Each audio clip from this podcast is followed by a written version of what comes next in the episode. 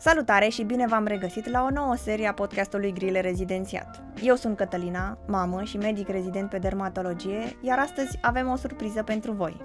Astăzi nu voi fi hostul vostru, Andra va fi cea care îmi va lua interviul, voi fi invitat, voi fi vulnerabilă și sinceră și așteptăm feedback-ul vostru, pentru că de acum încolo ne dorim ca aceasta să fie direcția podcastului Grile Rezidențiat. Să dăm drumul! Este o onoare pentru mine să fiu hostul astăzi aici și vă mulțumesc foarte mult pentru această oportunitate. Sunt foarte curioasă să văd cum va fi pentru tine experiența aceasta de invitat în această zi. Astfel, până să intrăm în detalii, până să vorbim despre cariera ta, despre educația ta, despre poate viața ta personală, mi-ar plăcea să înțeleg cum de va venit ideea de podcast Grile Rezidențiat.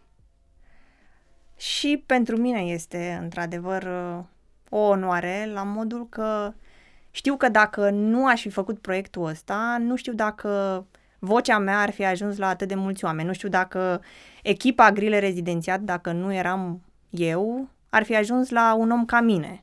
Lucru care mă face să mă gândesc câți alți uh, oameni sunt în postura mea, care probabil au atât de multe de spus despre specialitatea lor și despre viața lor, la care noi nu ajungem și sunt mereu surprinsă și îmi place foarte mult să primesc mesaje în care oamenii zic, uite, eu vreau să vorbesc despre ceea ce fac și mi-ar plăcea tare mult să fac parte din podcastul vostru, așa că încurajez pe toți cei care simt că au ceva de spus să ne contacteze și noi ne vom ocupa de restul.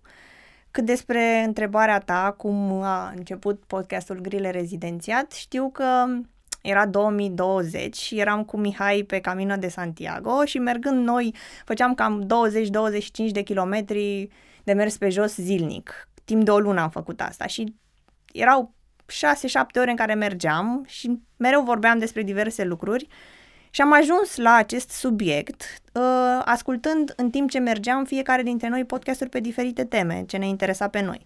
Și la un moment dat Mihai a venit cu ideea, mă, da, uite, în România noi nu știm, eu n-am știut când am dat examenul de rezidențiat ce specialitate mi s-ar potrivi mie, ce, ce mi-ar plăcea să fac, cum, cum să aleg mai ușor. Cum ar fi dacă am face noi treaba asta? Și am zis, eu atunci eram, da, da, e, e mult și e greu și, da, da, uite că avem experiență, avem o echipă, o să ne fie ușor, dacă nu o facem noi, atunci cine? Și am zis, ok, și cine o să țină interviurile? Și a zis, păi, ce om mai potrivit decât tine, că practic tu ești din echipa noastră singura care și profesează. Și am zis, ok, cu un mare semn de întrebare și eram, hm, poate se răzgândește sau poate mai găsim pe altcineva, pentru că îți dai seama, de la bun început am fost paralizată de frica de a vorbi, de a apărea în în fața camerei? Exact. Și îmi amintesc și acum primul episod, care a fost cu doctorul Mihail, în octombrie 2020 și știu că de câte ori m-am uitat la episodul ăla, în, din primele secunde, când încep să îi fac introducerea doctorului Mihail, sunt da, da, da, da, da. Și, și acum când stau și mă uit la câte episoade mai târziu, 60, sunt, uite mă că se vede evoluția. Și acum, de exemplu, eu am mai mult uh, mai multe emoții vorbind cu un invitat și acum văd că eu, ca și invitat, mi-a luat experiența asta ca și host, mi-a luat din emoțiile pe care le-aș fi avut dacă nu aș fi făcut nimic. Și de asta a fost un exercițiu de dezvoltare și pentru mine. Ce drăguț! Foarte frumoasă povestea. Nu știu dacă ați mai spus-o până acum. Uh, cred că am mai spus-o în, da, așa, în story-uri uh, trecător, uh-huh, în scris, uh-huh. nu neapărat în... Live. Exact. Forever, on da. the internet. să fie acolo. Dar m- mm, sunt foarte curioasă, tot vorbind despre podcast, cum a fost să moderezi, să fii hostul podcastului Grile Rezidențiat și să profesezi în același timp? Uh, începând podcastul în 2020, eram medic rezident anul întâi atunci, practic treceam în anul 2, nu a fost așa greu. Adică, practic, uh, am avut libertatea să mi le pun eu când vreau.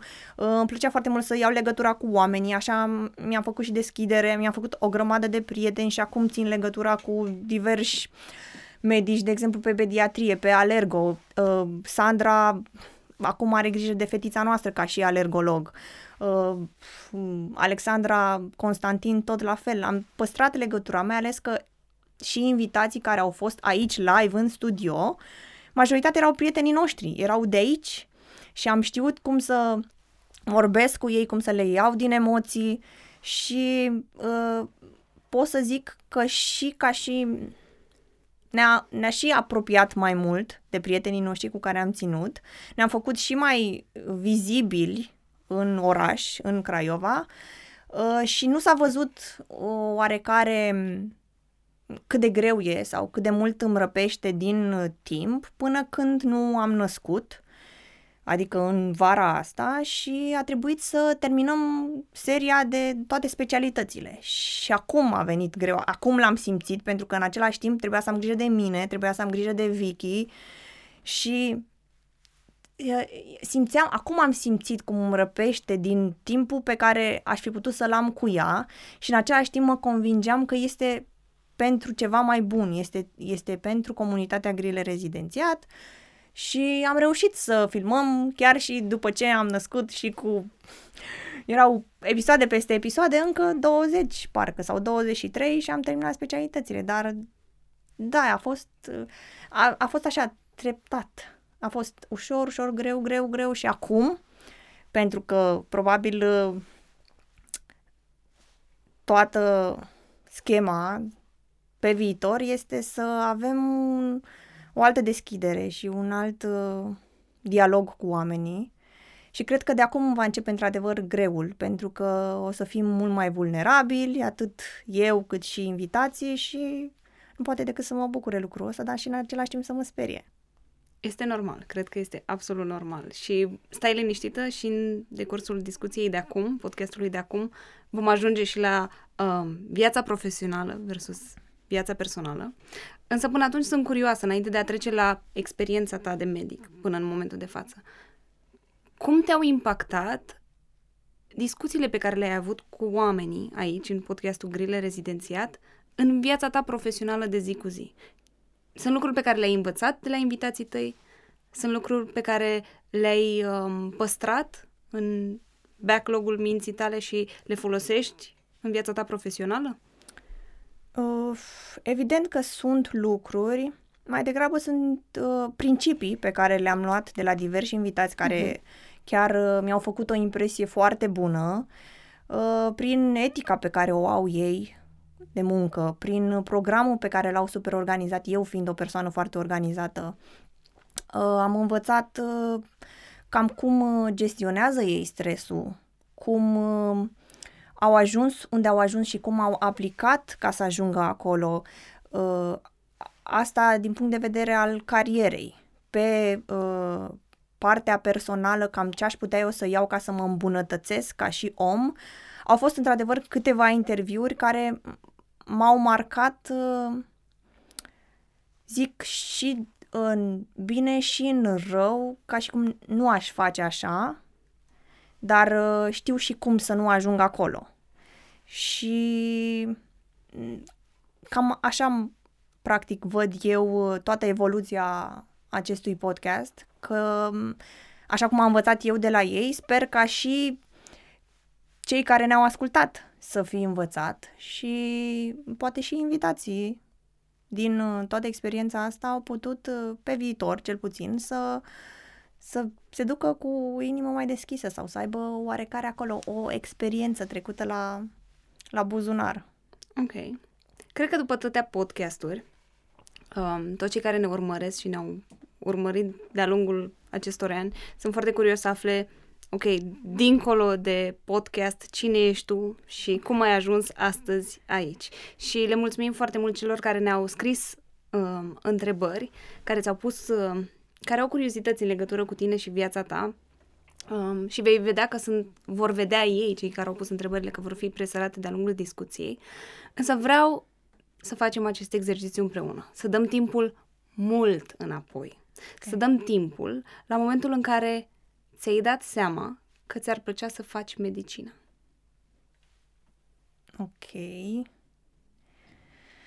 Îți mai aduce aminte prima oară când ți-a venit în gând să dai la medicină? Mm, nu mi-aduc, nu pot să pun exact pe momentul ăla, dar știu că este undeva în clasa 10 sau a 11 pe acolo. Uh, ideea e că eu, dinainte, voiam să fiu medic veterinar. Îmi, plăcea, îmi plăceau animale, îmi plac în continuare animalele, numai că am ajuns la m- concluzia că animalele, fiind neajutorate, mi-ar fi foarte greu să, nu știu, depășesc anumite traume pe care le-ar suporta animăluțele și am zis că mai bine nu, că nu mi-ar plăcea să văd asta zilnic. Acum probabil te întreb, dar același lucru poate să fie și la oameni. Dar numai că aici poți să-ți alegi. Tocmai de asta există medicina fiind atât de variată, poți să alegi să lucrezi doar în laborator și să nu vezi suferința oamenilor constant. Și am zis, mă, dacă îmi place știința și îmi place să ajut, și nu pot într-adevăr să mă uit la un, un suflet cum suferă, pot să fac un bine și pe partea de medicină de oameni. Și atunci mi s-a aprins beculețul că pot să o fac și am zis hai să încerc. Și da, am intrat la medicină din prima, știu că am luat, a fost în primii 10, da, luat cu 9,86 parcă, da. Dar a fost chinuitor procesul. Știu că ajunsesem la 48 de kilograme, deci da, pentru că ardeam pentru chestia asta, voiam neapărat să intru. Bine, asta e și un lucru din copilărie care ni se tot uh, imprimă, trebuie să fii cel mai bun, trebuie să faci aia, trebuie să... Și până la urmă ajunge lucrul ăsta să aibă și repercursiune asupra sănătății noastre mentale, asupra faptului că am slăbit foarte mult atunci și nu mi era bine, dar uh, odată văzut, văzându-mă cu obiectivul ăsta atins, lucrurile au devenit mult mai, mai ușoare. Medicina este grea, este foarte grea, indiferent în ce oraș ești, fie că ești la Craiova, București, Timișoara, o să fie întotdeauna greu, atâta timp cât uh, vrei să, să faci, să nu treci prin facultate așa. Numai că dacă e un lucru pe care l-am învățat, este că nu, nu trebuie să te stresezi pentru lucrurile mărunte. Mie mi-a luat cel puțin din șase ani, doi ani din facultate să realizez că pot să dau, că într-adevăr, trebuie să dau tot ce am mai bun, însă trebuie să știu să mă axez pe anumite lucruri care chiar uh, mă vor ajuta pe viitor. Nu lucrurile mărunte precum, uh, nu știu, uh, precum, nici nu pot să-ți dau un istoria medicinei sau chestii de genul, pentru care, fiind o, o, o materie super mică, mă stresam foarte mult și, până la urmă, la cam. Dar așa dacă am știut cum să gestionez și, de fapt, să prioritizez cum să învăț, mi-a fost mult mai ușor după aceea. Am renunțat la a mai fi uh, fată de bursă, pentru că nu aveam nimic de demonstrat și am știut să mă concentrez fix pe ceea ce știam că o să-mi trebuiască pe viitor. Și ăsta, practic, este și cel mai bun sfat pe care pot să-l dau generației de acum. Ok. Dar știi cum e? Noi având și um, grile admitere și știm foarte bine cum este procesul și cât de stresant este uh, toat, cât de stresantă este toată pregătirea pentru examenul de admitere și, um, și ideea asta de am, am luat din prima, n-am luat din prima, n-am luat nici din a doua, n-am luat nici din a treia, după aceea am luat, am ajuns în facultate, cum ajungi de la printre primii 10 care au luat admiterea în Craiova la ideea de, ok, trebuie să reușești să-ți dai seama de ce este cu adevărat important și ce este mai puțin important din ceea ce ai de învățat, astfel încât să, până la urmă, m- să înveți cum să gestionezi energia pe care o ai și să te concentrezi pe ce e mai important pentru tine, de fapt. Pentru că e ușor de zis, dar dacă cineva este, nu știu, acum în anul 2 și este student de bursă, um, ce ai putea să-i zici astfel încât să aibă clicul ăla? și să-și dea seama de, hey, you need to stop, you need to focus on yourself. Cred că trebuie să ajungi jos de tot și să știi că de acolo nu mai ai unde să mergi decât în sus. Pentru că odată ce ajungi la fundul și vezi cât de rău ți este, trebuie să începi să te gândești la tine și la ce e mai bine pentru tine. Pentru că atunci când corpul tău suferă, nu ai cum să excelezi dacă ăsta este obiectivul tău. Vei trece ca o fantomă prin toată facultatea, vei trece ca o fantomă prin toate cercurile de prieteni pe care le frecventezi și cred că clicul va veni odată ce va simți că nu mai poate. Lucru care ar trebui să practic să se întrebe de fiecare dată când ajunge într-un punct unde zici și sesiunea asta am dat tot ce am putut, dar pentru ce? Ce vreau să demonstrez? Că până la urmă, anul 2 mă, mă axez pe ce e important, fiziologie, anatomie. Restul, de ce au contat atât de mult pentru mine încât să ajung să-mi fac rău? Și odată ce o să ajungă să-și pună întrebări de ce îmi fac asta, cum pot să fiu mai bine, poate o să înceapă încet, încet să întoarcă lucrurile în favoarea lui. Pentru că învățând și punând atât de multă presiune pe noi, mai ales studenții la medicină, fiind una din cele mai grele facultăți, presiunea este mare, o să fie întotdeauna, dar ai o viață. Și șase ani de medicină cu atât de mult stres precum 80 și de sesiuni, poate să-ți răpească din cât de lungă este viața ta din cauza stresului. Și dacă stai să te gândești, eu mereu îmi pun întrebarea, uite, dacă sunt eu acum, mi-e rău acum, sunt stresată acum, peste două luni, trei luni, un an, o să-mi mai amintesc de lucrul ăsta, o să conteze atât de mult pentru mine încât să-mi amintesc. Dacă mă întreb acum pe mine cum, cum a fost admiterea, mi-aduc aminte doar că mi-am făcut foarte mult rău, dar nu mi-aduc aminte și de ce. Pentru că la mintea mea de atunci era important, dar acum sunt atât de multe alte lucruri mult mai importante. Și asta trebuie să învățăm că viața este ca treci la nivelul următor și la nivelul următor ai alte priorități care o să devină mult mai importante. Și bifând încă ceva de pe listă, o să te ducă tot mai departe. Sesiunea din anul 2, din anul 1, stresul, examenul la biochimie, o să fie undeva în, în trecut atunci când ai de rezidențiat. Pentru că ăla, într-adevăr, este un moment un pas care dă cu tine de pământ.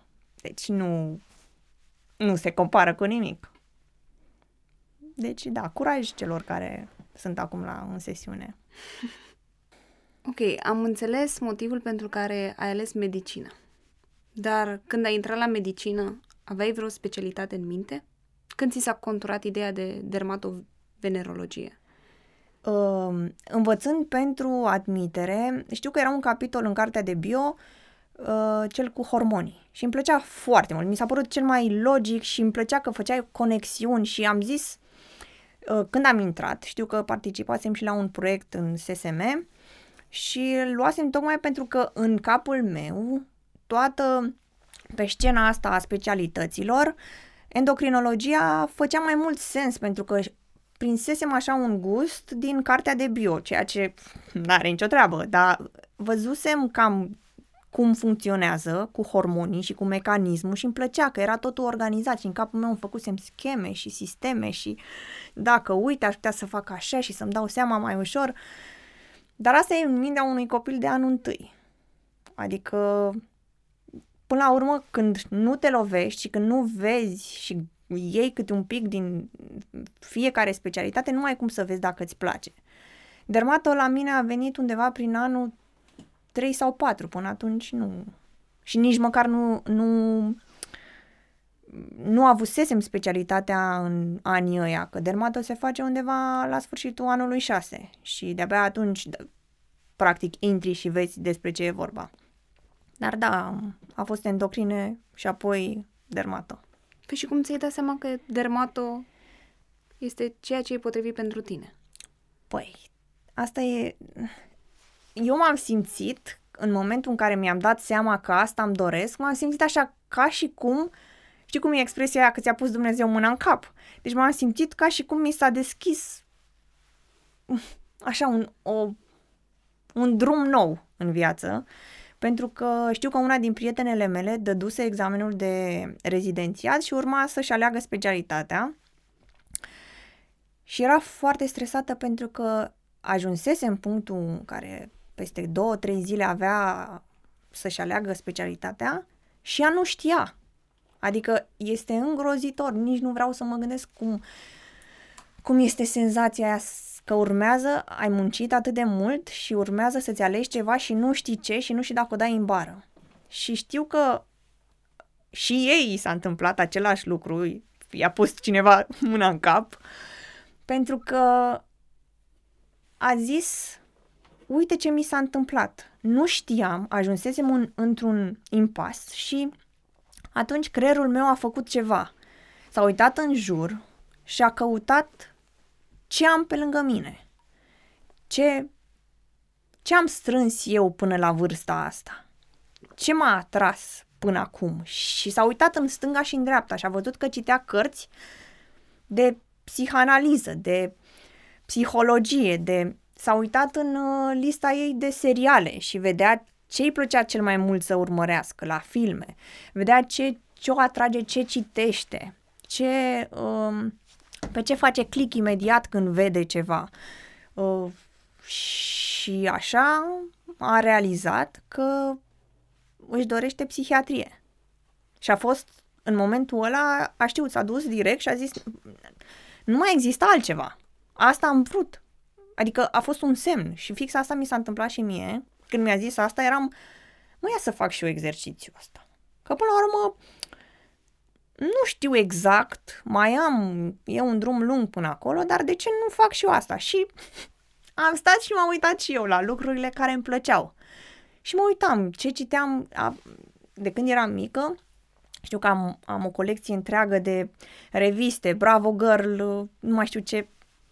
Popcorn, Popcorn, cool girl. exact, exact. Și erau teancuri de reviste. Și mereu știu că tăiam pagine care mă interesau cel mai mult. Și paginile erau tratamente faciale. Cea mai nouă, uh, nu știu, tendință în uh, tratamente. Ce se mai întâmplă, ce produs nou mai apare. Asta unu. Al doilea lucru este că uh, mereu, um, dacă intri pe YouTube-ul meu, pe pagina mea de YouTube, la trending, uh, 9 din 10 videoclipuri care ți apar sunt coșuri. adică eu ca să mă destresez sau practic să stau și să îmi organizez în backlog tot ce am de făcut, stau și mă uit la coșuri pentru că este relaxant și în același timp la diverse patologii de, de piele. Adică așa funcționează creierul meu. Asta, asta îl atrage. Îl atrage pielea și îl atrage tot ce înseamnă coșuri, puroi, inflamații, da.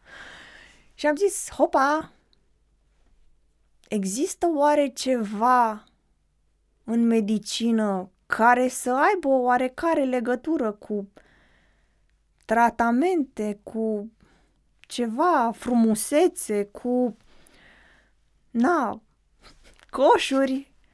Și deodată am avut așa o, o străfulgerare și eram, holy shit, chiar există. Și eram, dermato, asta e. Și din momentul ăla am știut, ăsta e următorul meu obiectiv. Dermato a fost tot ce am văzut, nu mai exista altceva, adică am văzut, asta e cariera mea, la revedere, nu mai contează altceva. De asta mi-a și fost foarte greu în anul cu examenul de rezidențiat, că eu știam că dacă nu iau dermato, eu dau examen de rezidențiat până iau dermato. Mm. Nu există altceva, să-mi iau alte specialitate ca după aia să... Nu. No. Era dermato sau nimic. Wow, asta nu știam. Și atunci îmi imaginez nivelul de presiune, de fapt și de drept, în perioada cu rezidențiatul. Cum a fost atunci pentru tine? Oh, Doamne Iisuse, nu... A fost crunt. De asta zic că examenul de rezidențiat e așa ca un meci de box. Te lovește Iisuse. E atât de multă presiune pe tine pentru că faci și foarte mulți ani de facultate în care stai pe banii părinților, vrei să ai un loc de muncă, să câștigi și tu în sfârșit bani pentru că prietenii tăi din liceu deja au terminat facultatea de 3-4 ani și tu încă freshmenta, uh, nu că freshmenta, tu încă înveți. Și ai vrea și tu să ai la fel ca ei, după aia vezi cât este de învățat și mai e rușinea. Rușinea de a eșua. Că examenul de rezidențiat e greu, dar nu e atât de greu. Faptul că nu-l iei sau iei ceva ce nu-ți place, este nu pentru că nu ai învățat, ci pentru că te trădează emoțiile. Mi s-a întâmplat și mie, probabil și multor altor candidați, din cauza stresului, din cauza emoțiilor, ajungi acolo, știi că ai învățat de ai rupt, că ți-ai epuizat nopțile și din cauza presiunii alea că mai am, am patru ore la dispoziție și după aia pot să-mi încep viața, pot să în sfârșit să scap de chinul ăsta, de infernul ăsta în care m-am băgat de un an de zile, aia e emoția, ăla e stresul care te doboară. Pentru că, până la urmă, examenul de rezidențiat nu testează cât știi, ci mai degrabă cât de repede îmbulinezi, cât de corect îmbulinezi, uh, ce ai citit aseară și poate îți mai aduce aminte, adică nu e, nu e un interviu. Nu uh, nu e ca în alte țări. Până la urmă este un examen grilă. Și examenul la grilă o să-ți dicteze ce vei face pentru restul vieții, dacă... Na. Mai ales acum cu noile legi, când nu te mai lasă să faci mai mult de două rezidențiatele, până la urmă, dacă dai kicks din prima, după aia a doua oară, dacă ți se întâmplă același lucru, ce mai faci? Și da, a fost crunt. Adică știu că mi-a luat jumătate de an să-mi dau seama că trebuie neapărat să-mi iau o zi liberă pe săptămână pentru că nu aș fi ajuns la final. Și undeva prin octombrie, mai era o lună până la rezidențiat, număram oricum zilele, ni s-a amânat rezidențiatul. Am fost anul în care s-au schimbat ministerele nu știu, cred că mintea mea a, blocat uh, acele amintiri și ni s-a amânat rezidențiatul cu încă o lună. Noi am dat uh, rezidențiatul pe 8 decembrie, timpul în care oricum eram epuizată. Luna aia a fost așa de agonie. Da, și ziua aia de 8 decembrie a fost un fel de nu știu. Eu nu mi-aduc aminte cum am ajuns. Nu mi-aduc aminte ce s-a întâmplat în sală. Știu doar că după ce am ieșit de acolo, după ce mi s-a spus punctajul, eram... S-a terminat, Doamne Iisuse, în sfârșit, în sfârșit. Deci simțeam, practic, că acum îmi începe viața. Ca și cum aș fi trăit în, în, într-o peșteră. Păi, pe, practic, chiar așa am făcut. Am stat o peșteră. Eu n-am... Erau zile când nu vedeam lumina soarelui, erau, da, lucru care, prin, adică situații prin care trec majoritatea candidaților. Și nu știu dacă din cauza rușinii de a nu eșua sau uh, pentru că își doresc la fel de mult o specialitate cum eu doream eu. Da, din păcate, m- asta este realitatea m- studenților care își doresc cu adevărat să profeseze în acest domeniu. Din păcate știm și din mesajele pe care le primim pe platformă, din mesajele pe care le primim pe Instagram și îți mulțumesc foarte mult că ai avut curajul să fii vocea oamenilor acestora, pentru că, din păcate, majoritatea dintre noi cam așa suntem. Și atunci este foarte greu, este, o, este ceva foarte greu de dus emoțional cel puțin. Tocmai de aceea am venit și cu um, um, ideea de colaborare cu Alex Drăghici, astfel încât să putem să oferim ca echipă tot suportul emoțional posibil. Dar acum că și tu spui asta în podcastul în care tu ești invitat, da. cred că va însemna foarte mult sau cel, cel puțin sper să îi ajute și pe ceilalți să înțeleagă că nu sunt singurii care trec prin asta. Da, să sperăm. Până să vorbim despre rezi, că la tine până la urmă rezidențiatul, examenul de rezidențiat a fost cu happy ending, da. pentru că ai reușit să-ți alegi specialitatea pe care ți-o, ți-o doreai. Dar până atunci, um, ți-am zis, dintre întrebările primite, uh, sunt multe curiozități în legătură cu um, cărțile sau sursele must-have pentru această specialitate care te-au ajutat la început de drum. Sau, nu știu, ce, probabil ce ți-ar, ce ți-a plăcut ție să citești sau să vezi, să asculți și simți cumva că a ajutat la sedimentarea informației pentru profesia de mai târziu. Știu că aveam la un moment dat, atunci imediat după examenul de rezidențiat, făcusem un pachet pe care îl ofeream uh, celor care urma să dea examenul de rezidențiat ca să-i ajute să învețe mai bine. Ei bine, același lucru l-am făcut și când am intrat eu în primul meu an de rezidențiat. Am făcut un playlist pe YouTube. YouTube-ul este cea mai bună unealtă pe care poți să o ai. Acolo, de la Osmosis la Armando Hasudugan sau cum naiba îl cheamă, deci oamenii îți spun informația astfel încât să-ți placă.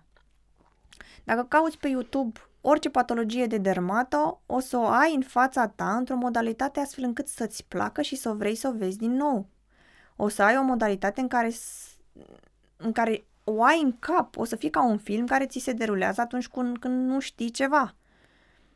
Asta din când vrei să vezi, ca și cărți. Știu că am început să citesc cartea de... Am zis să nu intru prima dată în patologii și să încep cu bazele. Și am început, nu am cumpărat uh, Fitzpatrick sau Bolonia, care sunt cărțile de specialitate. Și am luat cărticele mai mici, precum cum are profesoara Anca Dragomirescu de la Timișoara, uh, cărțile despre dermatocosmetică. Acolo nu e doar despre dermatocosmetică, ci spune și mecanismele și bazele și te ia de la cel mai mic strat până la sfârșit și sunt spuse aș, așa fel încât chiar și un elev ar putea să înțeleagă. Și nu are numai o carte, are mai multe și am observat că are un pattern în toate cărțile. Spune aceeași informație, însă într-o altă modalitate. Și lucrul ăsta nu face decât să se sedimenteze informația și mai mult. Odată ce vezi și videoclipuri și citești și cărțile, astea, cărțile astea care sunt ușurele, sunt ușurele, poți după aia să treci într-adevăr la cărțile de specialitate de care chiar ai nevoie pe parcursul rezidențiatului. Uh, ce am observat în cărțile din uh, România de dermato și de la Craiova și de la Cluj și de la București al marilor profesori este că este într-adevăr aceeași informație, dar este greoaie, nu sunt poze, dar atâta timp cât tu știi care sunt bazele și îi ai pe băieții de pe YouTube care îți ușurează treaba, o să facă mai mult sens atunci când vezi o informație spusă în atât fără punct. Și, nu, astea sunt. După aia poți să treci la Fitzpatrick, poți să treci la Bolonia, dar până atunci începi cu unde ești tu. Ești la nivelul 1 cu ce e mai ușor și după aia treci, treci, treci. Oricum și mie acum mi se par grele și Bolonia și Fitzpatrick. Nu știu ce mai o să mi se întâmple la examenul de specialitate. Unde trebuie să treci pe amândouă. Da, mai e drum lung până atunci. Crezi că există din perioada facultății până să um, ajungi la um, specialitatea pe care ți-o dorești, până să dai examenul de rezidențiat? Crezi că este ceva ce poți să înveți, să dobândești, să îmbunătățești la tine și la... Mm, nu neapărat la ceea ce înveți, la materia pe care o înveți, cât la um, personalitatea ta, la abilitățile tale interpersonale, care să te pregătească mai bine pentru specialitatea asta sau pentru meseria de medic? Um, cred că pentru mine a avut un mare impact uh, implicarea mea în societățile medicale și chirurgicale. Uh, pe parcursul facultății am făcut parte din SSM și am avut funcții destul de importante care mi-au adus anumite beneficii și m-au ajutat să mă dezvolt cel puțin pe partea de organizare. Uh, mi-e foarte ușor acum să organizez un eveniment, de exemplu. Uh, mi-e foarte ușor acum să iau o masă de oameni și să îi pun să facă ceva, să, nu știu, creez legături între anumite evenimente sau situații, asta care, lucru care nu s-ar fi întâmplat dacă nu mi-ar fi oferit uh, societatea de mediciniști din Craiova oportunitatea. Iar uh, ca și uh, pentru dermato, workshop-urile de noduri și suturi, uh, workshop-urile de uh, ce mai erau pe la SSCR. Adică toate astea au ajutat la formarea mea. Inclusiv cel de prim ajutor, adică până la urmă o plagă tot la piele trebuie să o faci repede. Sunt uh, dar ca și materii nu neapărat. Adică știu că am urât dintotdeauna imunologia și acum fug de ea. Uh, n-am avut parte nici de cea mai bună experiență în, na, în centrul în care am fost uh, ca și student, astfel încât să ne facă să ne placă imunologia, dar uh, cred că până la urmă e datoria fiecăruia să găsească Mm, o modalitate sau să găsească mm, cursuri, workshop-uri care să-i, ajută, să-i ajute să fie o persoană mai bună. Precum, mm, de exemplu, hmm, mereu m-am gândit câți medici sunt, uh, știu limbajul semnelor. Avem atât de mulți pacienți surdomuți, dar câți medici știu să folosească limbajul semnelor? Eu vreau să fiu o persoană care atunci când vine un pacient surdomut la mine să nu îl trimit în altă parte. Vreau să se simtă în siguranță, astfel încât să putem comunica pe limbajul lui, pentru că asta, asta e jobul meu, să-l ajut indiferent de mijloc.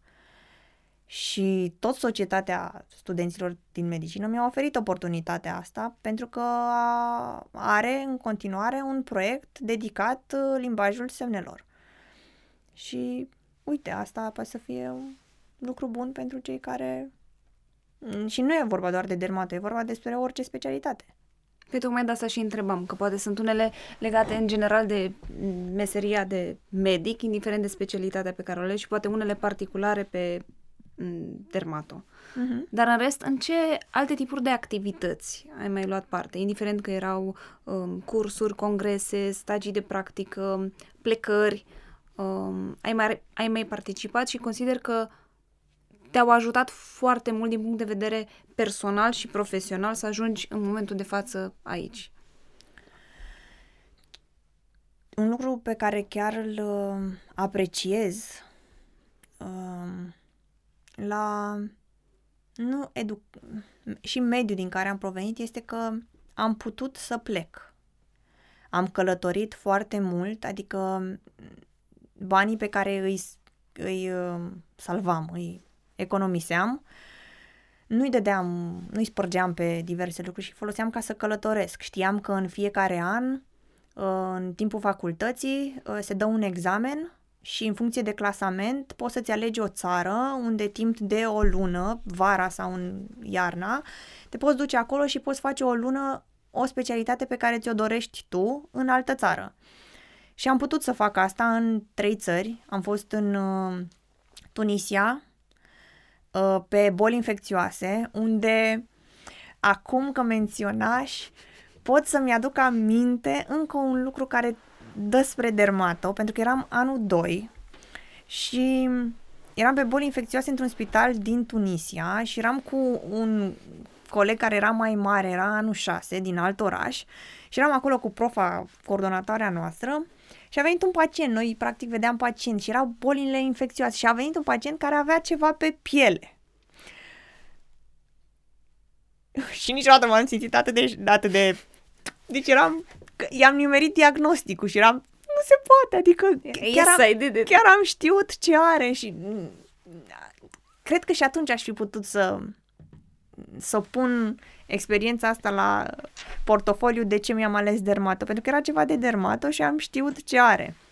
Și uite, treaba asta, să vezi pacienți și din alte țări, să vezi cum, cum e cultura lor, ce, ce patologii întâlnești acolo și asta m-a ajutat. Am fost uh, un an mai târziu în Spania, unde am fost pe laborator. Am vrut să văd cum este și pe laborator, pe genetică, dacă îmi place.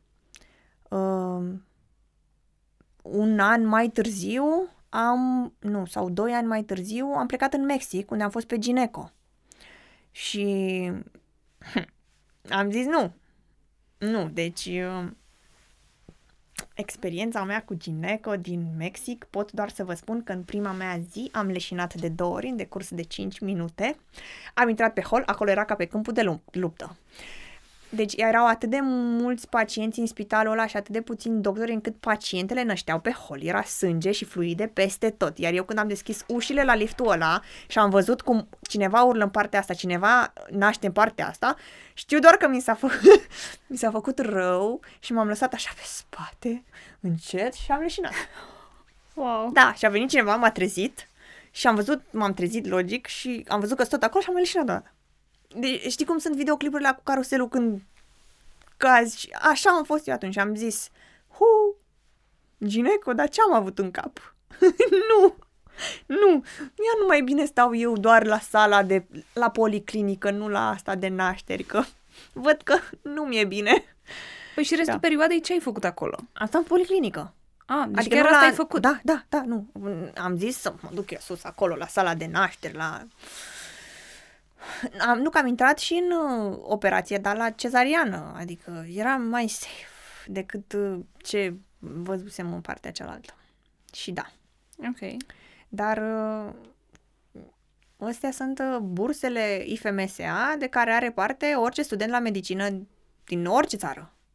Adică e un fel de schimb de experiență. Dacă eu vin, dacă eu mă duc în Mexic, cineva din Mexic o să vină aici. Și asta mie mi se pare mai mult decât poți să-ți dorești. Adică pe lângă faptul că călătorești, poți să vezi și cum este medicina în altă țară.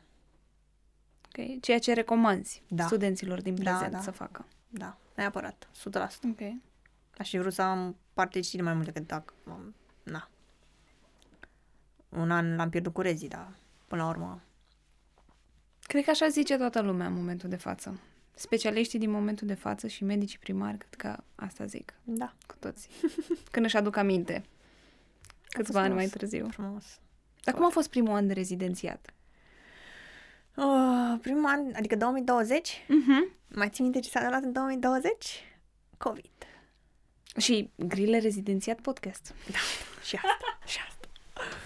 Cum Dar, a fost? Um, începând rezidențiatul în februarie, pot să zic că am lucrat o lună până a venit COVID-ul, până în martie, 11 martie sau cât a fost. Și după aia totul s-a împuțit. În ce sens? Am trecut de pe dermato pe statistică, pe... Adică ne-au împărțit în alte specialități care n-au legătură cu noi. Știu că la un moment dat ne trimiteau în urgență și eram, eu vreau cu pielea, nu vreau să intubez oameni. Nu, nu. Și a fost foarte trist pentru că rezidențiatul e limitat. Ai 5 ani în care înveți, apoi oamenii au pretenția de la tine să știi și ai responsabilitate, dai un examen și după aia vin pacienții și îi tratezi. Păi dacă noi din 5 ani, doi jumate au fost de pandemie, ce facem? Adică Și zic asta pentru că în pandemie nu am avut pacienți. Secțiile au fost închise, au devenit suport COVID și asta s-a întâmplat în primul meu an de rezidențiat. A trebuit să îmi iau uh, toate celelalte stagii, am luat decizia să-mi iau... Dermato este împărțită în 5 ani, dintre care 4 de dermato propriu zis și un an de stagii complementare și am decis să-mi iau toate celelalte stagii complementare un an ca să nu pierd dermato, în speranța că o să treacă pandemia. Nu a trecut pandemia, am luat decizia să mă mut din oraș, pentru că în orașul în care eram, în continuare era suport COVID și am zis, nu am ce face, eu nu învăț. Pentru ce am muncit atât? Eu vreau să învăț, mi se termină anii, ce se întâmplă? Așa că am luat decizia și m-am mutat un an de zile în București. Și am lucrat acolo, unde într-adevăr era plan de pandemie, dar mai aveam pacienți. Și a fost cu totul și cu totul diferit. Da, dar cu toate acestea, nu crezi că anul pandemic, așa dificil cum a fost pentru toți cei care au lucrat atunci și toți cei care au fost rezidenți și medici și nu cred că are rost să intrăm în da. ce s-a întâmplat atunci, dar din punctul tău de vedere și din punctul până la urmă situației pe care asupra căreia n-aveai niciun fel de control, cel puțin în primul an în starea de alertă. Um, nu crezi sau nu ai început să simți că poate și activitatea de atunci, ce ai făcut atunci, te-a ajutat sau urmează să te ajute în ceea ce vei face de acum încolo? Deci, mie mi s-a întâmplat un lucru foarte ciudat. Când am dat examenul de rezidențiat, eu nu am prins Craiova. Eu am prins Timișoara.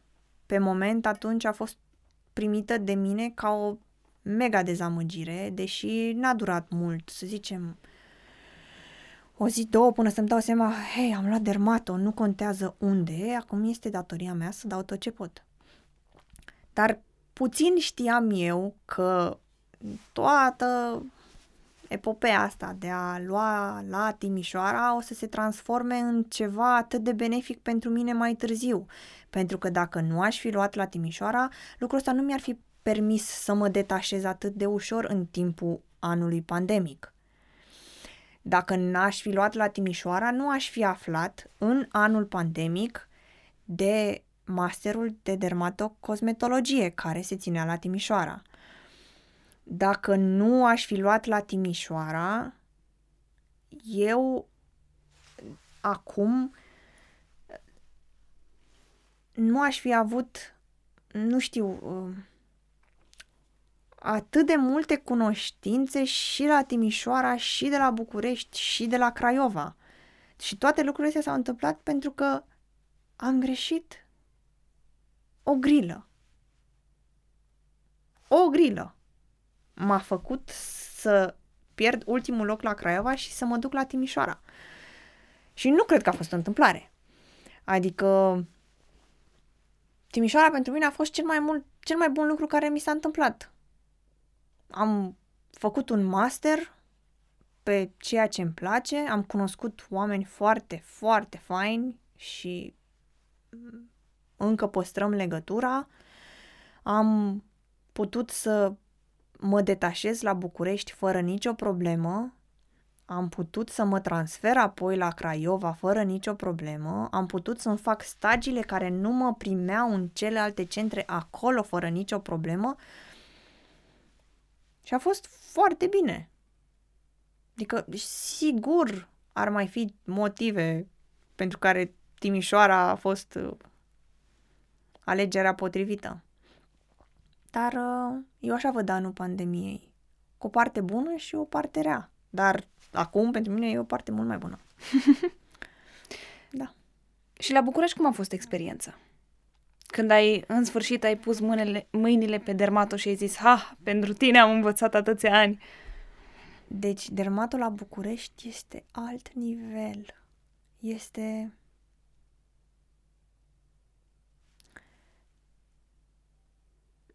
mie mi-a plăcut extraordinar acolo, deși a dat cu mine de pământ spitalul militar. Adică trei luni de zile am fost ignorat acolo.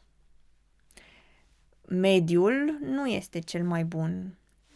Că eram multe fete și eram în cătorie. În capul meu îmi făcusem o oarecare explicație cum că eu venind dintr-un, dintr-un centru unde admiterea, odată ce ei la buget, stai toți cei șase ani la buget, la București este în fiecare an bătaie, pentru că dacă nu ai note mari, treci la taxă, iar taxa este dublă față de la Craiova sau unde o fi. Și astfel, cred că se întâmplă ceva cu, cu studenții, dacă știu că în fiecare an ei trebuie să trebuie să ia notele mari, trebuie să fie, nu contează prin sub ce mijloc, ei, poate nu au cum să facă rost de banii aia să-și plătească taxa.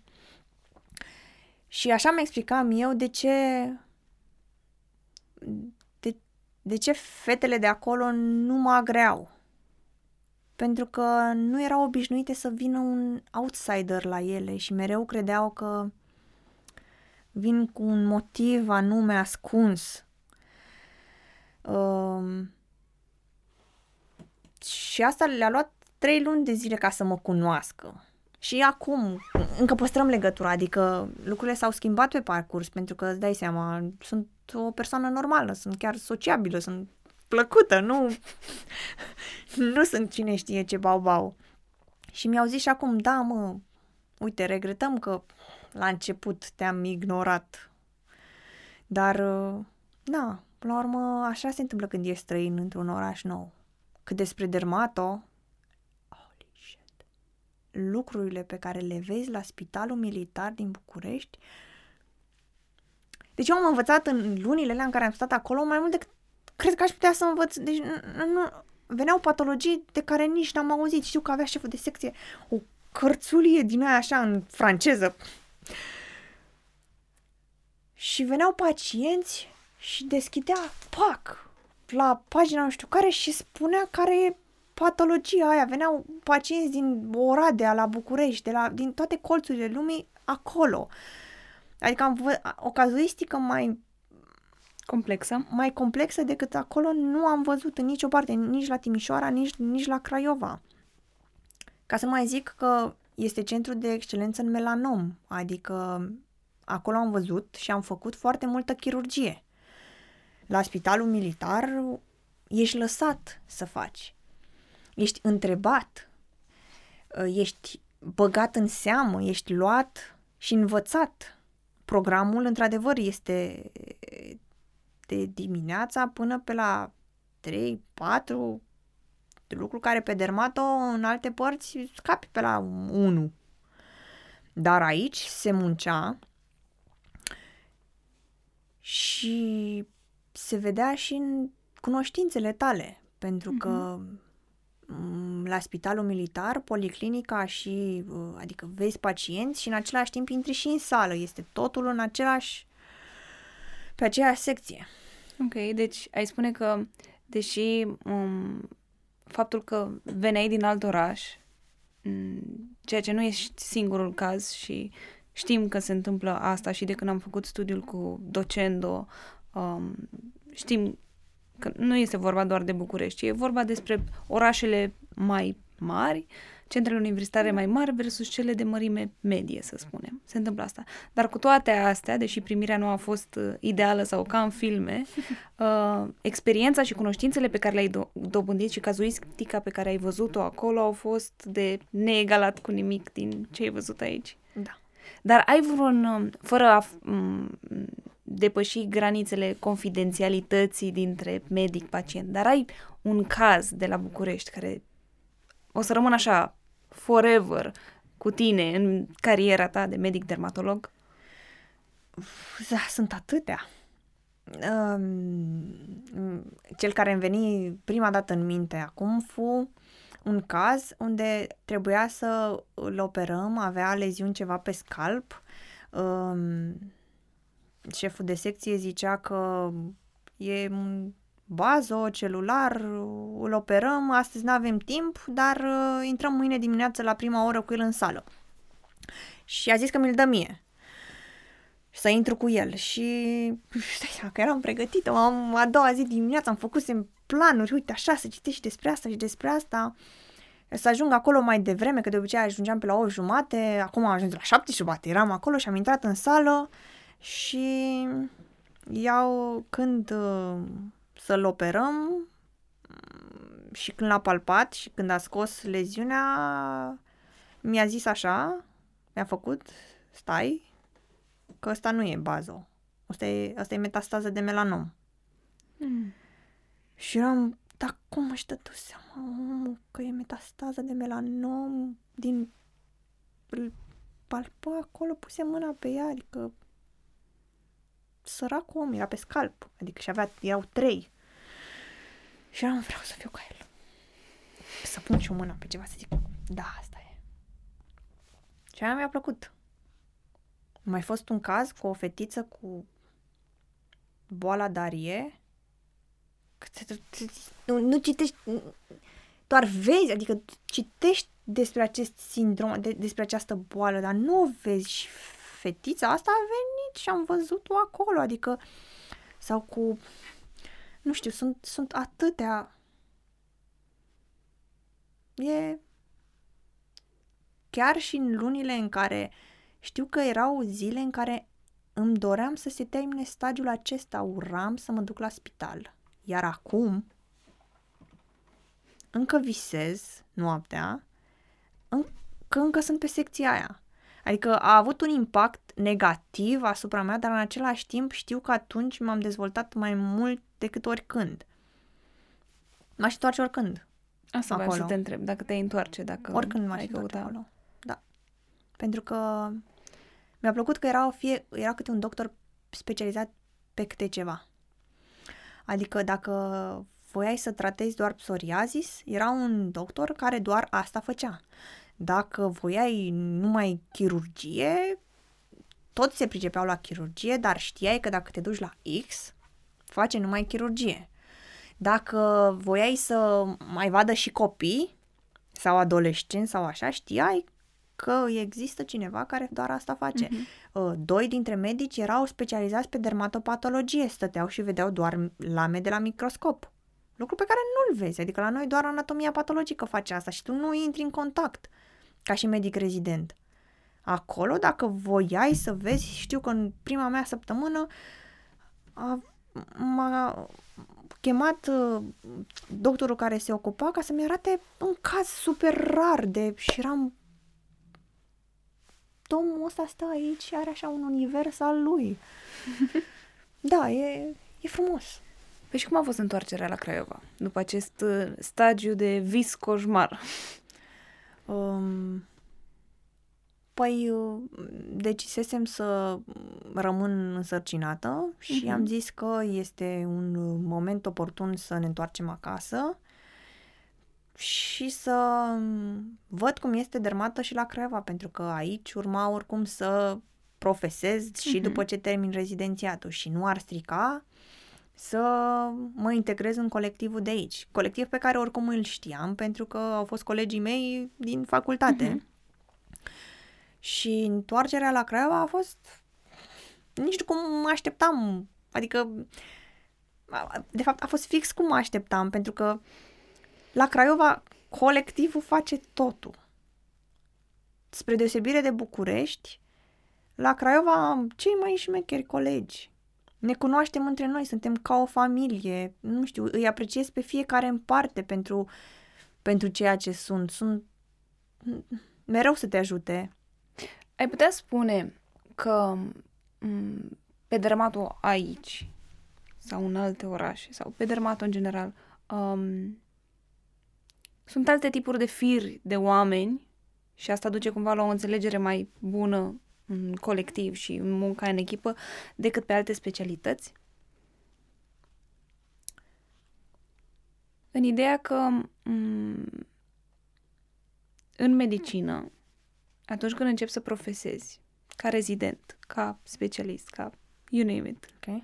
um, mediul de lucru contează foarte mult și are un impact foarte mare în ceea ce faci tu în viața ta de zi cu zi, în cum îți tratezi pacienții, în cum le vorbești, în cum interacționezi cu alți colegi de pe, din spital sau din policlinică. Um, și pare mi se că din ceea ce povesteai tu că ai găsit aici la Craiova, având cunoștințe și din alte specialități care lucrează tot la Craiova, în diverse spitale și policlinici, pare că cei care sunt pe dermato sunt mai friendly, din ce povestești tu. Și era o curiozitate din partea mea dacă ți se pare că cei de pe dermato în general sunt mai friendly sau sunt mai deschiși către co- colaborare și comunicare cu colegilor versus alte specialități. Da. Da. Clar.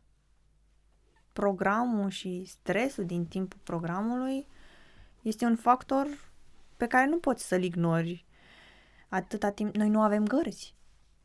Adică noi venim la muncă cu mintea limpede. Noi nu avem ore în spate de cărți, de nedormit și de cazuri extraordinar de grele pe care trebuie să le gestionăm oricum. Nu avem uh, um, coordonatori care nu ne răspund la telefon și ne lasă singuri în urgență ca să ne descurcăm. Noi suntem mereu deschiși, ne ajutăm unul pe celălalt. Și la Craiova, a interconsulturi, medicul rezident se duce cu alt medic rezident. E ca un exercițiu, te duci și vezi la interconsult ce are pacientul și tu îi dai tratament. Dacă nu știi, suni doctorul tău, nu există să nu-ți răspundă, nu există să, să nu te ajute.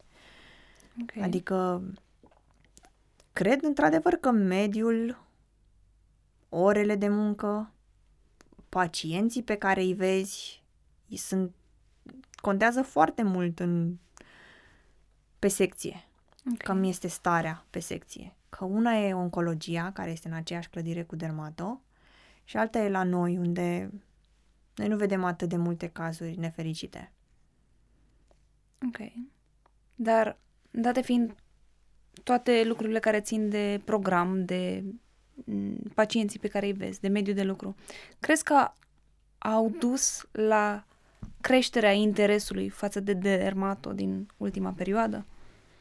Am văzut cel puțin în ultimii 2-3 ani că sunt foarte mulți oameni care își doresc să ia dermato. Cred că uh, interesul pentru dermato a crescut din mai multe considerente. Unul ar fi că nu sunt gărzi. Lucru care de mult, de foarte mulți oameni este luat ca și cum dacă nu are gărzi înseamnă că e ușor. Dar nu e ușor. Vin cu impresia că tratezi uh, bube și le dai o cremă și le trece. Um, își mai doresc, există foarte mult interes pentru dermato pentru că este foarte mult mediatizat ce înseamnă estetic. Lucru pe care eu, cel puțin, nu-l știam, că dermatologii pot să facă tratamente injectabile, credeam că doar medicii plasticieni pot să facă. Să pună acid în buze sau în pomeți sau să uh, injecteze botox sau lucruri de genul. Eu credeam că plasticienii fac, nu dermatologii, dar mm, acum e clar că toată lumea știe că asta poate să facă și un dermatolog. Pe ascuns fac și stomatologii. Că știm cazuri din... Da. Dar uh, ăsta e încă un motiv pentru care a crescut interesul față de dermato. Orele, că programul nu este atât de solicitant, că nu se stă foarte mult, uh, faptul că primești foarte multe produse și că este până la urmă o patologie curată, nu pute nimic, mai puțin puroiul, dar dacă îți place, nu e nicio problemă. da. Uh, până la urmă, te duci, uh, ai mese rotunde unde primești plase de produse, ai uh, prezentări de la diverse companii, unde tot la fel, la restaurant este o atmosferă super deschisă, se, la congrese te duci gratuit, unde tot la fel primești produse, vin reprezentanții uh, la tine și tot la fel îți prezintă diferite produse, primești produse. Cred că de asta a crescut într-adevăr uh, și este o, o, o falsă impresie că e ușor, pentru că sunt foarte multe patologii și e foarte greu să le diferențiezi. Um, un lucru care m-a determinat în plus pe mine să aleg dermato a fost că pe alte specialități nu știu dacă, adică acum știu că sunt unele care permit asta, dar dermato îți permite să-ți alegi ceva și aia să faci de acum încolo. Te, vrei să te axezi pe copii? Mergi pe dermatopediatrie. Vrei să tratezi doar copii? Poți să faci asta. Vrei dermatochirurgie? Bun. Doar okay. asta faci. Îți place dermatoscopia și cancerele de piele? Bun, poți să faci asta. Sunt foarte multe. Dermatoestetică, te ocupi doar de asta. Ok. Și asta e pentru cineva pasionat de dermatologie și de sub nișa sa, uh, poate fi interesant, dar pentru cineva care, nu știu, credea că e ușor, că n-are gărzi, că primește chestii, că se plimbă, că e viața mai simpatică, care crezi că sunt provocările pe care nu le spune nimeni despre specialitatea asta? Pentru ce nu te poate pregăti nimeni, nici măcar tu în acest podcast? Uh, cred că un, unul din lucrurile care nu sunt spuse despre dermato este că de multe ori nu ești văzut ca medic. Adică se face mișto ăla, cum că cheamă-i pe ea de la dermato, că să le ți dea o cremă și să-l trimită acasă, sau uh, când ești așa luat peste picior, uh, cum că tu nu știi nimic, tu nu știu, habar n-ai medicină, nu ești doctor pe dermato. Când până la urmă ce faci? Bagi botox și bă, acid și atât, nu, nu faci altceva. Asta e un lucru care încă există, ceea ce pe mine mă surprinde, adică nu mă, aș, nu mă mai aștept să, să mai fie mentalitatea asta în, printre colegii noștri și cu toate astea încă există pe alte secții. Um, nu-mi place că nu avem um, multe din patologii sunt anumite medicamente care încă nu au fost aprobate. Adică în alte părți sunt aprobate, la noi nu sunt încă aprobate și nu sunt compensate. Și sunt pacienți care nu au bani să și le procure și nu ai ce să-i faci. Um, ar mai fi că este o specialitate unde oricât ai învăța, trebuie să vezi și asta te poate împiedica într-un centru mai mic unde nu există pacienți. Și ai putea să de consideri dermată ca fiind, eh, Asta nu înseamnă că nu e grea sau că nu, nu e o specialitate ca celelalte, ci doar pentru că nu există fluxul de pacienți de care ai tu nevoie ca să înveți. Ca să vezi și să înveți, ai nevoie de oameni care să te învețe. Și dacă faci parte dintr-un colectiv care nu ți arată, care nu este deschis să te învețe și pentru care ești un simplu sclav, care face foi și atât, cum este văzut rezidentul în România, Asta poate să fie o provocare. Și nu vorbesc doar de dermato, este în toate specialitățile. Adică suntem în continuare, avem salariu, dar suntem în continuare, practic, o etapă mai sus de studenți. Noi în continuare trebuie să învățăm. Ceea ce oamenii mai sus decât noi, coordonatorii noștri, nu înțeleg este că voi trebuie să ne învățați pentru că ar trebui pacientul și sănătatea lui să conteze. Noi, după ce terminăm rezidențiatul ăsta, noi avem responsabilitatea și eu, cel puțin, îmi doresc ca să fac bine. Și nu pot să fac bine dacă ceea ce acumulez eu nu mi este și am arătat și învățat și... Și crezi că e vreo șansă să se schimbe atitudinea asta a profesorilor coordonatori și a medicilor cu mai multă experiență, care sunt deja specialiști și primari și toate celelalte, doctor, profesor, față de rezidenți?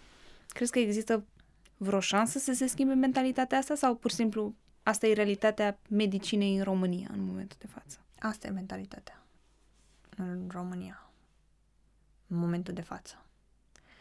Pentru că mentalitatea asta, să-i dăm un nume, este nu-l învăț că mi fură meseria. Asta este în mintea fiecărui medic mai mare. Și sunt rari și medicii aia care își dau interesul și sunt super deschiși. Am avut colegi care au mers la Cluj și acolo mi-au spus că e super frumos și că oamenii chiar își dau interesul cât și pentru pacienți, cât și față de rezidenți. Uh-huh. Și mi-ar plăcea ca lucrurile să se schimbe și să fie peste tot, măcar la același nivel, dar nu cred. De asta nu, până la urmă, caută tu, caută. Caută tu să te duci într-un loc unde, unde vrei să înveți, du-te tu. Du-te tu unde știi că se face ca să înveți. Aflară de la mine acum, București, la spitalul militar. E, e super. Acolo okay. se învață. Dar cum poți să treci peste treaba asta? Cum poți să treci peste um, faptul că um, nu ești văzut ca un medic? Cum poți să treci peste faptul că um, nu ești luat în serios? Că ești văzut nu ca un student, ești văzut ca un elev până la urmă, care nu a făcut până atunci atâția ani de medicină.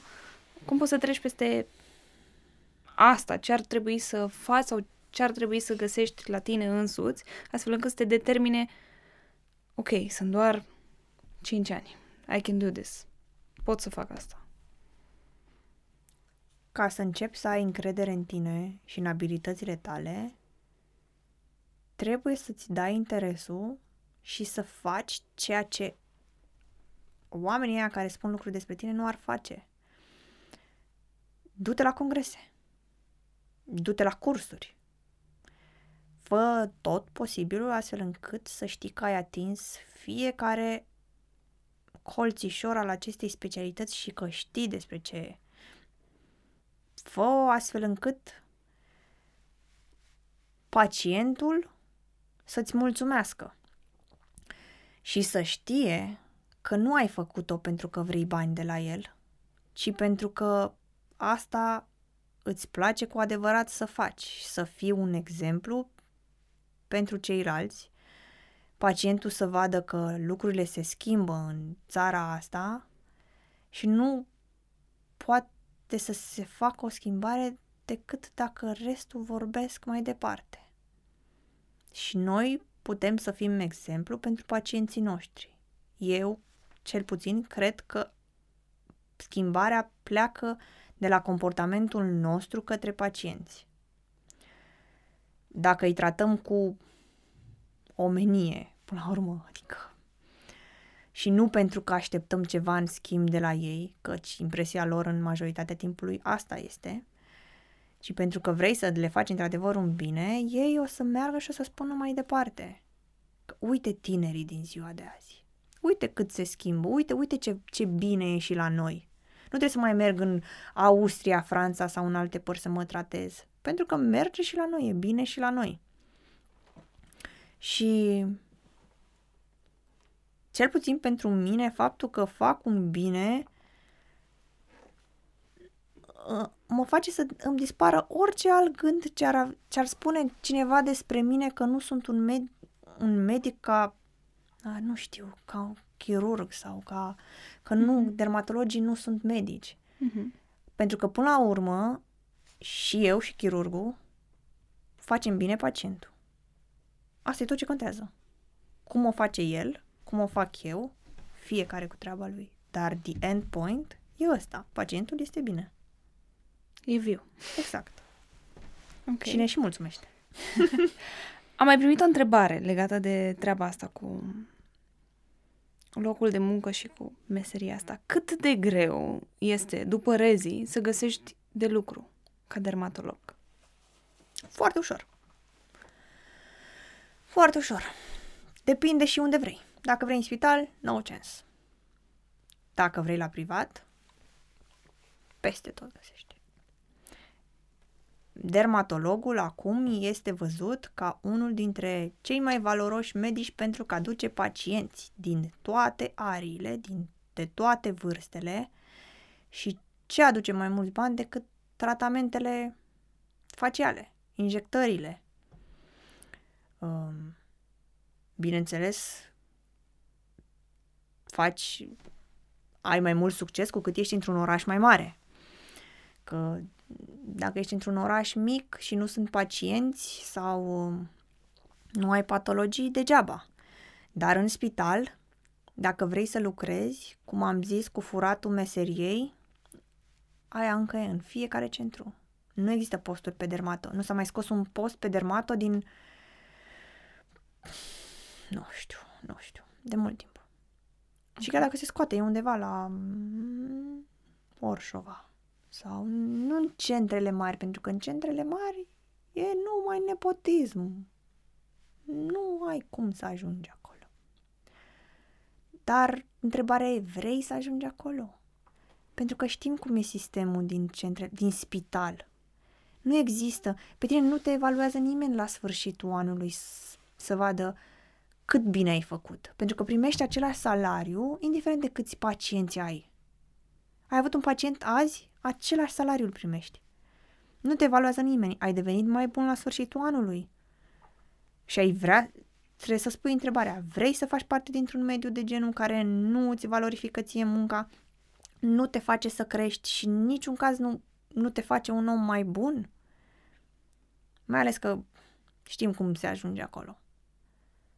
Nu mai bine vrei să ai gama ta de pacienți într-un, într-o clinică privată.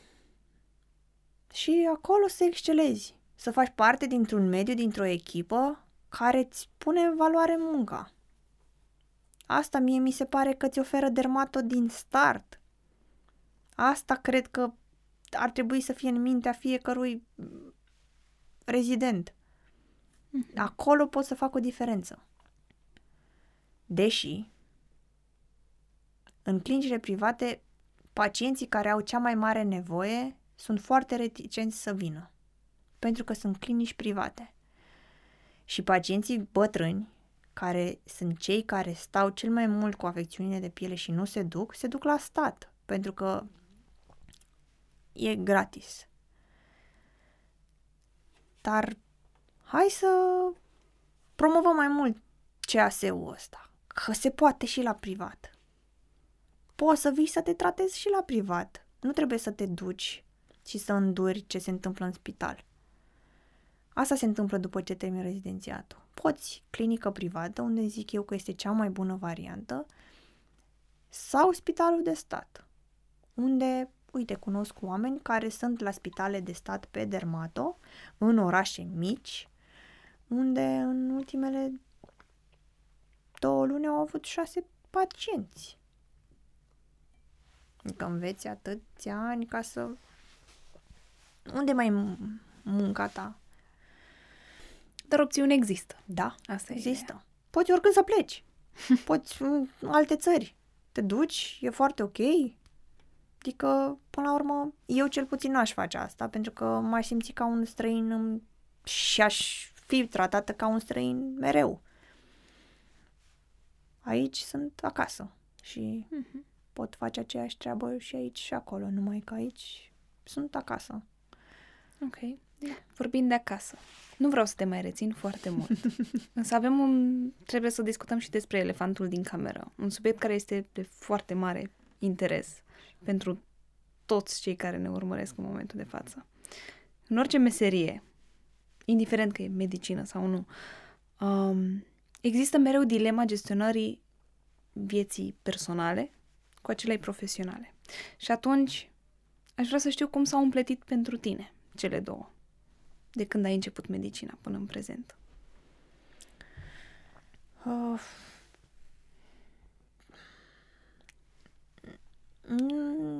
pot să zic că am fost norocoasă că Mihai a urmat și el medicina și, practic, uh, provocările pe care le aveam eu le-a avut și el.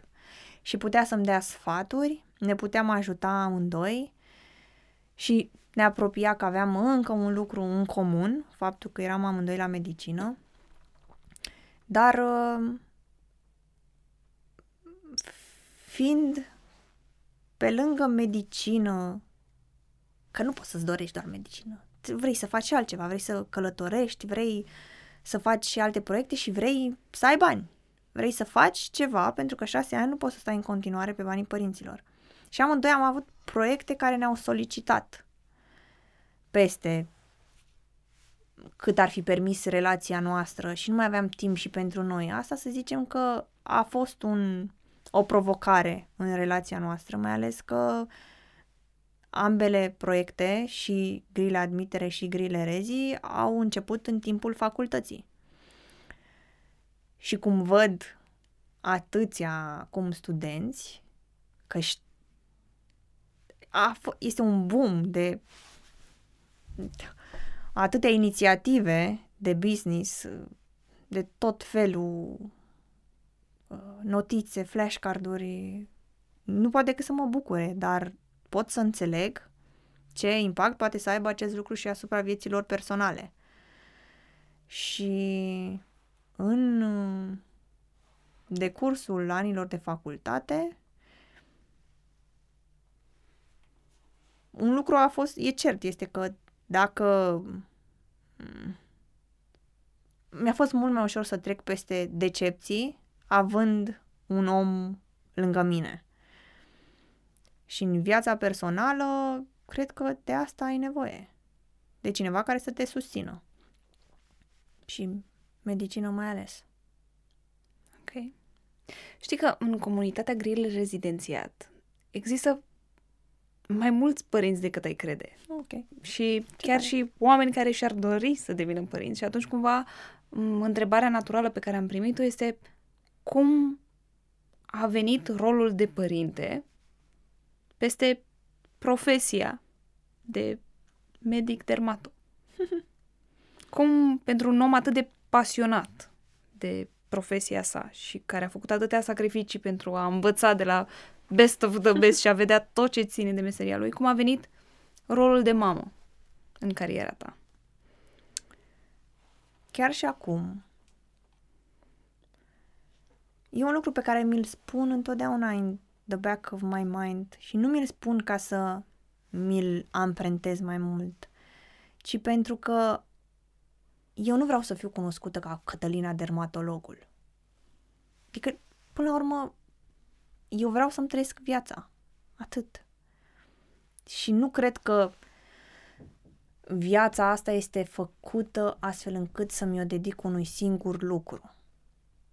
Și am simțit că următorul pas este să fac un copil. Și nu am știut ce înseamnă până când nu am avut-o. Și acum sunt surprinsă de provocările care mi se arată cu ocazia acestui copil. Dar asta nu m-a împiedicat să nu... E ca o adaptare. Săptămâna trecută am fost la un curs de dermatoscopie susținut de cei mai buni pe dermatoscopie din lume și am fost cu ea. Pentru că nu ți se oprește viața atunci când ai un copil. Continuă, numai că tu trebuie în permanență să te adaptezi. Pentru că nu poți să dai la o parte ce te așteaptă pe viitor. Nu poți să zici nu fac un copil acum pentru că mai am de făcut lucruri.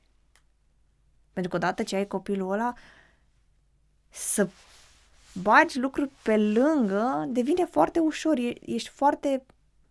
Hmm, nu mai ai programul stabilit, ci este așa o chestie, o flexibilitate totală.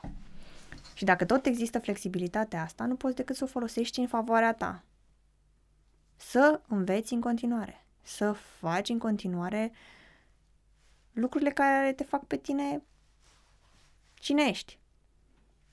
Eu am ales să-mi întrerup rezidențiatul și să stau acasă 2 ani, pentru că am pus pe primul loc uh, relația mea cu ea și să fiu acolo în anii ei de formare, dar în același timp nu am pus stop procesului meu de dezvoltare. Rezidențiatul sunt 5 ani, după aia eu mai am o viață întreagă să fac dermato. Dar în ăștia 2 ani nu o să stau, adică sunt o grămadă de congrese, cursuri pe care poți să le faci. Viața de părinte este copleșitoare, dar nu ți se oprește dezvoltarea. Este, ești alt om, este altă etapă. Ok, păi și atunci ce, ce sfaturi ai avea pentru um, membrii comunității noastre care își doresc să devină părinți în perioada imediat următoare? Um, cred că cea mai importantă întrebare pe care trebuie să-și o adreseze este de ce. De ce vreau să fiu părinte? Ce mă, ce mă duce în direcția aia? Este din cauza presiunilor din jurul meu? Îmi spune societatea că ceasul biologic mă așteaptă, că trec de 30 de ani sau că trebuie neapărat să fac un copil că am o relație de lungă durată, că sunt căsătorită sau căsătorit de ceva timp și nu am un moștenitor sau așa.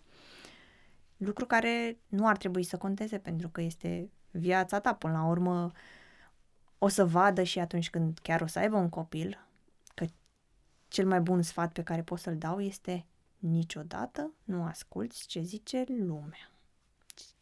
Ce zic ceilalți îți intră pe aici și ies pe cealaltă lasă-i să vorbească, tu știi ce e mai bine pentru copilul tău. Un alt lucru pe care ar trebui să-l ia în considerare este să se întrebe dacă într-adevăr sunt pregătiți. Pentru că copilul ăsta trece prin atât de multe etape încât astăzi este om nou. Peste ceva timp este cu totul și cu totul altcineva și peste încă două luni este total transformat și trebuie mereu să se adapteze la la o nouă situație, adică treci de la somn, după aia vin dinți, după aia diversificare, alergeni și tu ca om trebuie să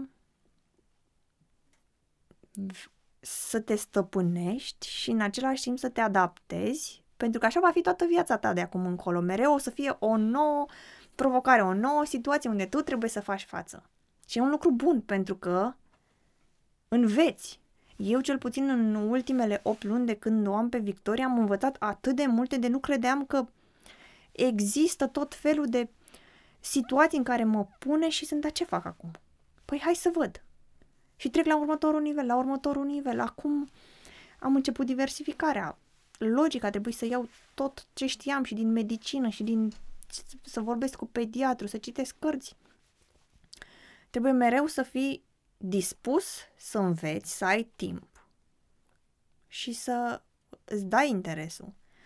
Uh, nu cred că a fost vreo masă în care Victoria să mănânce singură până acum. Pentru mine este foarte important ca ea să ne vadă pe amândoi la masă ca să aibă o relație sănătoasă cu mâncarea. Dacă zice nu sau nu vrea sau așa, asta e. Am făcut mâncarea, nu vrea, s-a aruncat. Nu obligăm, nu nimic. Adică trebuie să, să știi că poți tu să ai răbdare și să cureți și să gătești și să-i oferi spațiu să fie ea. Fără să fii tu peste ea sau el. În uh, parcursul meu de a am dat seama că vreau să am un copil, Uh, nu știu dacă am mai zis asta înainte. Dacă zisei la întrebarea asta sau înainte. Nu contează. Spune cum îți vine. În... Uh, că pentru mine, eu nu vreau să fiu Cătălina dermatologul. Mhm. Ne-ai zis asta. Da, și că fiecare etapă a ei, a copilului meu, vine ca o învățătură pentru mine. Și asta m-a pregătit și mai mult să fiu mamă, acceptând faptul că nu am un singur rol în această viață. Și că poate anul viitor voi fi uh, Cătălina, persoana care o să conduc o clinică de dermatologie. Sau, da. Mereu este ceva nou. Ok. Mm, vrei să ne dai niște detalii despre asta? Sau este un... Uh, uh... Păi, dar nu e deschis și nu aș vrea să dau așa spoilere fără să existe un uh, ceva. Ok. Dar, uh, da, muncim deja de 2 ani. E ridicată, e cu mobilier pus, o să fie inaugurată anul acesta. Este noi vrem să ajungă să fie o clinică de excelență în dermatologie pe Oltenia, cu medici specializați pe dermato, dar fiecare să aibă ceva care să-i diferențieze, să aibă mă duc acolo, pentru că știu că dacă intru în clădirea aia, orice problemă aș avea din orice area dermatologie, o să ies și o să fiu bine. Adică știu că e un medic specializat pe treaba asta acolo, mă duc și mă fac bine. Și cred că ce, ce, ce mă entuziasmează pe mine este că țin foarte mult la echipa care o să se formeze în cadrul acestei clinici. Nu vreau să fie ca un spital, nu vreau să fie ca un loc de muncă unde te duci, ci să fie fix ca o echipă frumoasă, o familie și de asta am și emoții că poate nu-mi iese pentru că oamenii sunt diferiți. De asta nu înseamnă că nu o să ne adaptăm. Dar, da, mai sunt câteva luni și o să vedem cum o să fie. Ok, asta este unul dintre planuri, dar mai ai și altele pe viitor?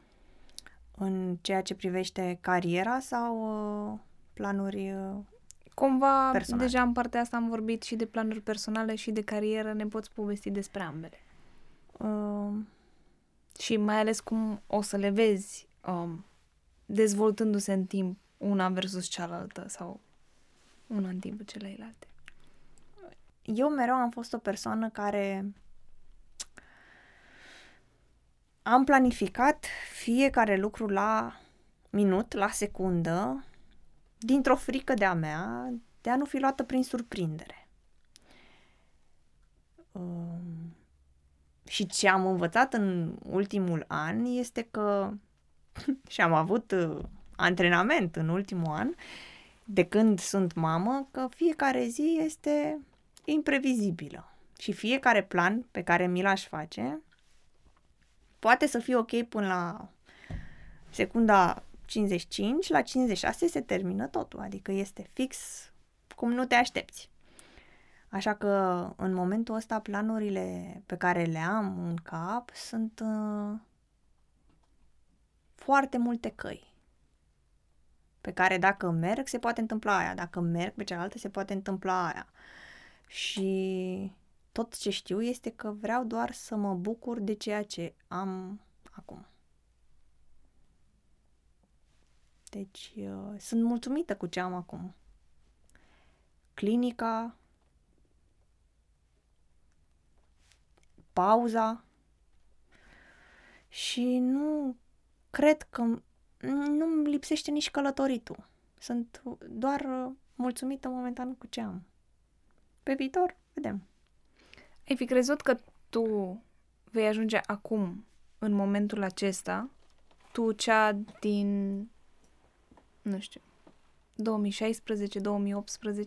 că vei ajunge acum aici, în acest moment al vieții tale și al carierei tale? Aș minți dacă aș spune că nu, dar da, m-am văzut aici. Adică și în continuare mă văd și mai departe. Pentru că este în permanență ceva care mă împinge să fiu mai bună să vreau să fiu și mai bună în, în relația mea cu Mihai, în relația mea cu ai mei, cu prietenii, pe plan profesional. Dar dacă în 2016 aveam planuri să îmi fac un blog de călătorit sau uh, să fac uh, ghiduri de călătorit sau să mă fac fotograf profesional, profesionist, uh, nu mai există. Adică alea sunt, uh, s-au dus așa undeva în spate, chiar și cu Instagram-ul, că pagina mea de Instagram, uh, a, cea personală, a fost făcută uh, ca o comp- numele este luat de la a călătorii și combinat cu numele meu. Este Wanderlina, de la Cătălina Wandering. Și am pus și dâră acolo în față, dar uh, pentru că atunci, în capul meu, asta mă vedeam făcând. Adică n-a durat mult până doi ani mai târziu, Wanderlina s-a transformat în Wanderma. Și pot doar să spun că a fost o coincidență. O coincidență frumoasă. Adică cea de atunci nu se aștepta ca din numele ăla să fac ceva atât de mare. Și de asta nici nu doresc acum să mă gândesc la ce ar putea să fie peste ceva ani, pentru că vreau să fiu surprinsă. Ok. Dar în prezent, apropo de um, paginile tale de social media, da. n-ai mai postat de mult? Pe... așa. Pe Instagram. da. Pe pagina ta Wanderma. Ok. Um, ce ai de gând să postezi de acum încolo? Uh, Pentru cine este conținutul de acolo? Cred că pagina de Instagram este ca o punte între cei care credeau că nu pot să atingă grile rezidențiat și un om de acolo. Adică, la început, când am deschis și uh, intram în contact, contact și vedeau că fac parte din grile rezidențiat, mă contactau pe mine în loc să contacteze pagina. Și cred că asta le-a dat curaj mai departe, văzând că suntem niște oameni până la urmă, astfel încât să aibă curaj să vorbească mai mult și să, să fie vulnerabili și pe pagina de grile rezidențiat de Instagram. Ce mi-am dorit atunci să fie este să să-mi păstrez contactele uh, pe care le creez din acest podcast într-un singur loc, astfel încât atunci când vreau într-adevăr să fiu auzită, să ajungă la ei. Fie că e vorba de o mulțumire, fie că e vorba de un strigăt de ajutor, să ajungă la ei. Ce vreau să fie pe mai departe, asta e o discuție în lucru. Că poate să fie în continuare ceea ce a rămas, ceea ce este, uh, sau poate să se transforme în conținut pentru dermato, ceea ce ar fi destul de încă o chestie în plus uh-huh. de dermato pe piața Instagramului. Dar uh,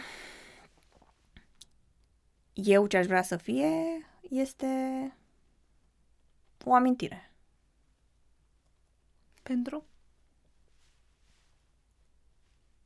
Pentru mine. Atât. Ok. Vreau acum că am ajuns la finalul discuției noastre. Și îți mulțumesc foarte mult pentru toată sinceritatea pe care ne-ai oferit-o, pentru faptul că în momentul de față nu știu dacă realizezi ceea ce am discutat dar ai fost vocea tuturor studenților la medicină. Yes. Ai fost persoana care a spus lucrurilor pe nume, adevărului, adevărurilor care se întâmplă în momentul de, fea- de față da. pe piața muncii în zona de medicină. Și atunci, întrebarea mea este, um, și nu doar pentru tine, ci pentru toți studenții care ne urmăresc, pentru toți medicii rezidenți, pentru toți fanii paginii grile rezidențiat. Este ce vă face, eu fiind sociolog de meserie, neavând treabă cu medicina, ce vă determină să continuați cu toate astea? Ce vă determină să învățați în continuare, să deveniți mai buni, să continuați pe meseria asta și să nu ziceți, băi, știi ce, nu mai pot. Vreau să renunț la medicină și să mă apuc de, nu știu, croșetat.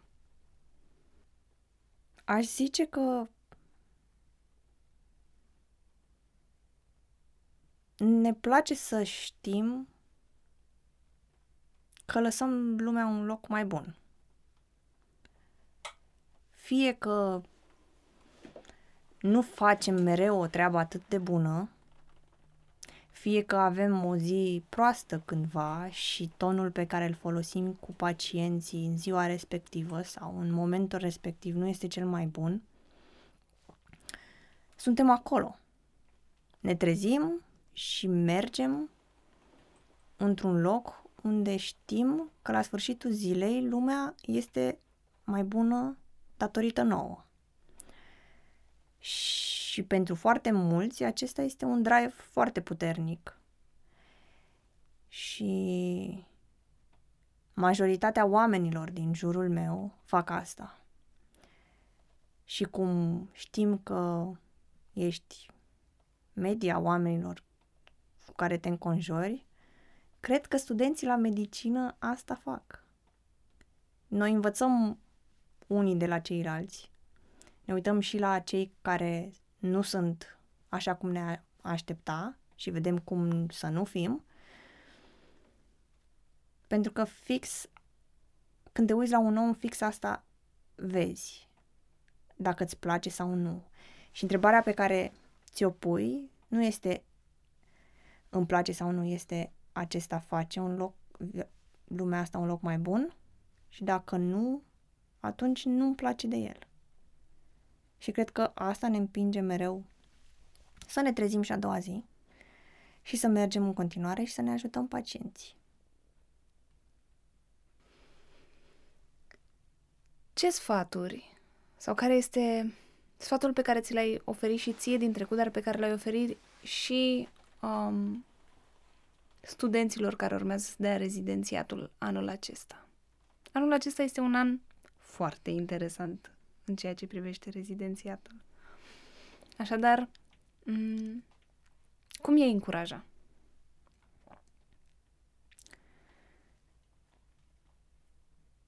Sincer, cred că cel mai bun sfat pe care pot să-l dau este să nu să nu se consume. Să nu se consume astfel încât să-și să-și taie elanul de a învăța. Pentru că atunci când se consumă, nu, nu mai au energie să înmagazineze toată informația pe care trebuie pentru acest examen nenorocit. Este foarte greu și trebuie să-și ia liber. E, e greu să, să conștientizeze asta, e greu să accepte asta, dar știu că pe drumul cel lung, adică pe on the long term, chiar și ziua aia liberă este poate tot ce au nevoie ei ca să-și încarce bateriile. Asta mi-aș fi dorit să-mi spună cineva mie de la bun început, nu să pierd șase luni în care să fiu fantomă, să trec așa prin, prin cele șase luni. Și um, cu a face grile sau nu a face grile este până la urmă la atitudinea lor, la latitudinea lor, da. Întrebare, dacă nu faci grile, poți să treci cu tine că aveai o uneltă atât de bună și nu ai folosit-o? Pentru că eu știu că atunci când învățam, dacă nu mi-aș fi repetat cumva în orice fel această materie, nu aș fi ajuns aici. Nu aș fi luat rezidențiatul, pentru că nu este suficient. Așa cum am, cum am zis mai devreme, examenul ăsta e un examen grilă. Nu spune capacitatea ta de a gândi la încercare. Este o memorare proastă, pe care o uiți. Nu durează mult până o uiți. Dar grilele sunt cele care te ajută cel mai mult. Și flashcardurile și podcasturi dacă există fix pe materia de rezidențiat. Dar uh, ce ar putea să mai funcționeze este să își facă o comunitate de încurajare. Cei mai buni prieteni sau colegi în care au încredere și să se încurajeze reciproc. Am făcut asta și a fost foarte important. Și că aveam pe cineva și mă puteam plânge fără să fiu judecată și a contat. Le-aș, i-aș sfătui să să nu creadă că dacă nu vor lua acest examen, se termină totul. Deși dacă cineva mi-ar fi spus mie asta, nici nu l-aș fi băgat în seamă. Pentru că eram orbită de ceea ce voiam și acum văd că există viață și după rezidențiat. Dar dacă nu vor reuși să-și aleagă ceea ce își doresc, acum există atât de multe resurse care să-i facă să le fie bine și după. Și o comunitate întreagă unde sunt atâția care nu au reușit. Și nu e capăt de lume. Adică din orice lucru care ți se pare că nu e bun, poate să iasă atâtea lucruri bune din el. Asta e o lecție pe care am învățat-o când uh, îmi făceam griji că nu am luat în centru în care doream și unde am ajuns mi-a deschis atâtea uși. Și ca ultim sfat pe care aș vrea să mi-l uh, fi oferit cineva mie și pe care chiar vreau să-l dau mai departe, este să